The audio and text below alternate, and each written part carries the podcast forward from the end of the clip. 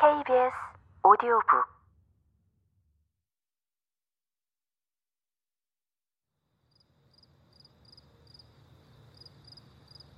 녀석이 집안에 들어가고 있는 모양이었다.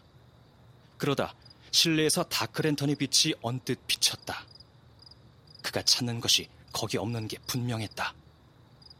그 불빛이 다른 창문으로 또 다른 창문으로 옮겨가는 것이 보였기 때문이다. 열린 창문으로 가봅시다. 놈이 기어 나오면 붙잡게 말입니다. 레스트레이드가 소곤거렸다.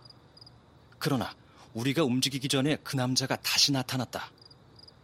그가 희미한 불빛 아래 나타났을 때 우리는 그가 뭔가 하얀 것을 겨드랑이에 끼고 있는 것을 보았다. 그는 슬그머니 주위를 두리번거렸다. 그는 인적 없는 거리의 침묵에 마음을 놓고 우리에게 등을 돌린 채 겨드랑이의 짐을 내려놓았다. 다음 순간 뭔가를 날카롭게 타격하는 소리가 나고 바삭 깨지는 소리가 이어졌다. 그는 자기가 하고 있는 일에 워낙 열중해서 우리가 잔디밭으로 살금살금 다가가는 발소리를 듣지 못했다. 비호처럼 홈즈가 뒤에서 그를 덮쳤다. 곧이어 레스트레이드와 내가 그의 양쪽 손목을 붙잡아 수갑을 채웠다. 그를 돌려놓고 바라보니 얼굴이 음산하고 창백한 남자였다. 그는 화가 치밀어 잔뜩 찌푸린 얼굴로 우리를 노려보았다. 우리가 입수한 사진 속의 남자가 맞았다. 하지만 홈즈는 우리의 포로에 관심도 없었다. 그는 문간에 쪼그리고 앉아 그 남자가 집안에서 가지고 나온 물건을 골똘히 살펴보았다. 우리가 그날 아침에 본 것과 똑같은 나폴레옹 흉상이었다. 이건 역시 산산이 깨져 있었다. 홈즈는 파편들을 하나씩 주의 깊게 불빛에 비춰보았다. 그러나 석고상 조각 가운데 색다른 것은 없었다. 홈즈가 막 검사를 마쳤을 때 현관의 불빛이 확 밝아지면서 문이 열리더니 집주인이 나타났다. 셔츠와 바지 차림에 살집이 좋고 유쾌해 보이는 남자였다. 조시아 브라운 씨죠? 홈즈가 말했다. 그렇습니다. 아하, 당신은 보나마나 셜록 홈즈 씨로군요. 당신이 특급 우편으로 보낸 편지를 받았습니다. 정확히 당신 말대로 했어요. 안에서 모든 문을 잠그고 일이 어떻게 돌아가는지 지켜보며 기다렸죠.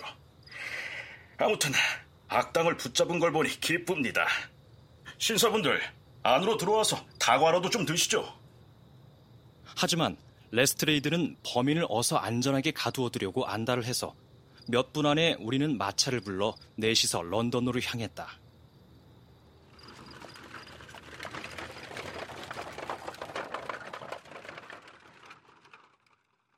우리의 포로는 한마디도 하지 않으려고 했다.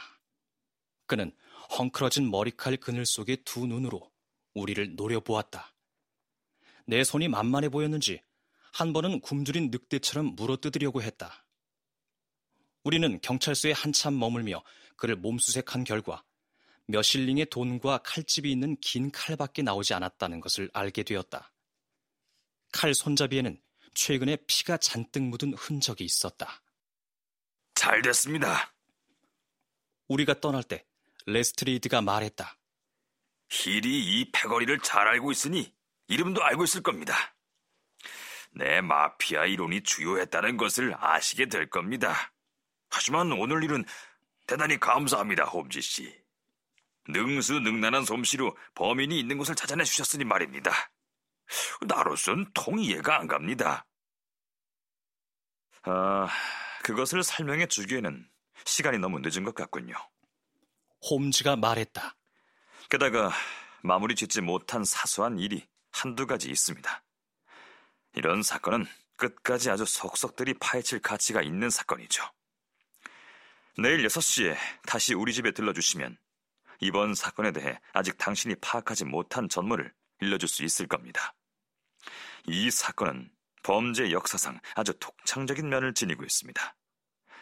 아마슨, 내가 자네에게 좀 더 많은 사건을 기록하도록 허락해 준다면 이번 나폴레옹 흉상에 관한 독창적인 모험 이야기 덕분에 자네 글이 아주 생동감 넘치게 될 거야.